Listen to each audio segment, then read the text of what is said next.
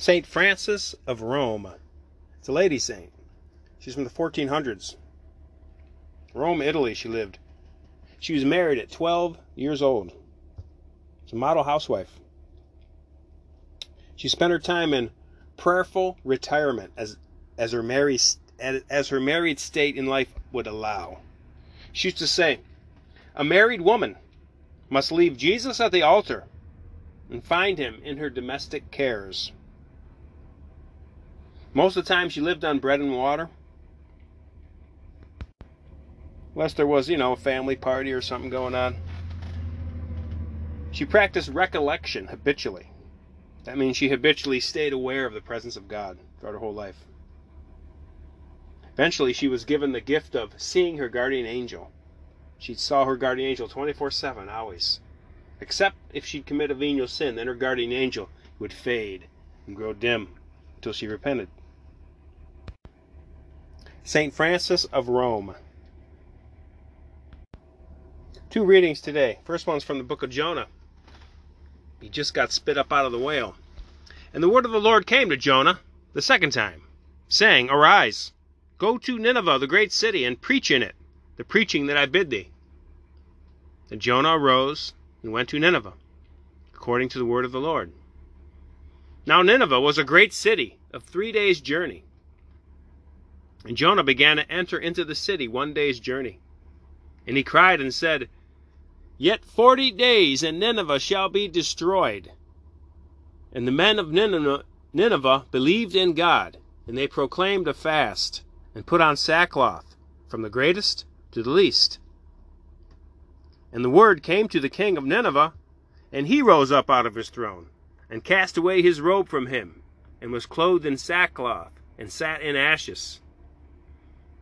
And he caused it to be proclaimed and published in all of Nineveh, from the mouth of the king and of his princes, saying, Let neither men, nor beast, oxen, nor sheep taste anything.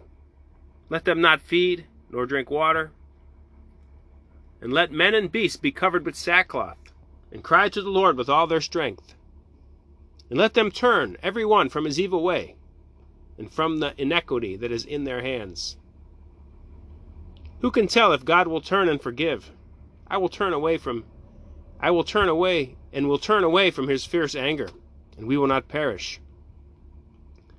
And God saw their works, that they were turned from their evil way, and God have mercy with regard to the evil with which he had said he was going to do to them. He did not do it.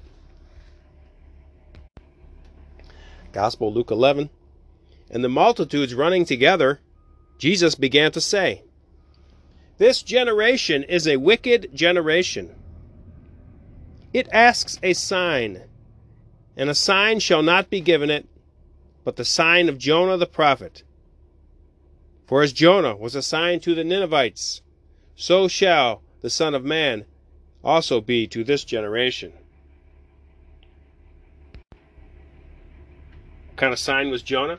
He walked through the streets saying, Repent or perish. Same exact message Jesus came and said,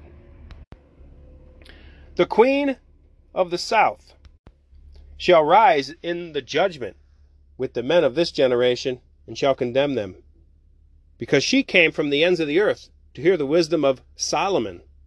And behold, more than Solomon is here. Solomon was just a king. The men of Nineveh shall rise in the judgment with this generation and shall condemn it, because they did penance at the preaching of Jonah, mere prophet. And behold, more than Jonah here. Not just a mere prophet like Jonah, but the Son of God, God Himself, God made man, saying, Repent or perish, do penance or perish. Baltimore Catechism study takes us to matrimony.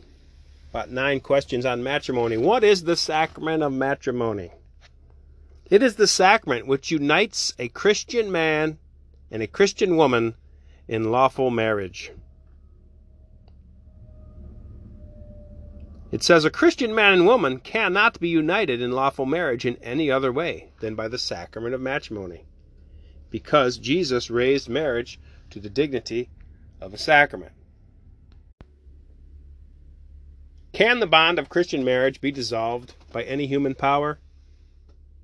Answer. The bond of Christian marriage cannot be dissolved by any human power.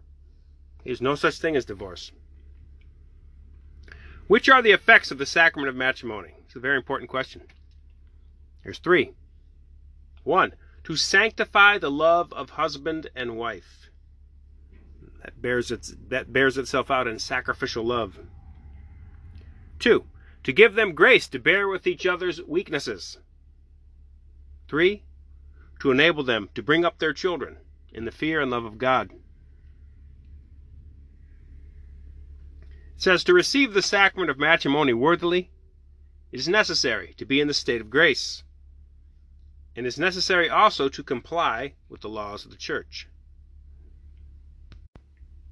The Church alone has the right to make laws concerning the sacrament of marriage, though the state also has the right to make laws concerning the civil effects of the marriage contract. For example, you got to get a new driver's license because your last name changed. That kind of stuff. Does the church forbid the marriage of Catholics with persons who have a different religion or no religion at all? Here's the answer. The church forbids the marriage of Catholics with persons who have a different religion or no religion at all because such marriages generally lead to indifference, loss of faith, and to the neglect of the religious education of the children.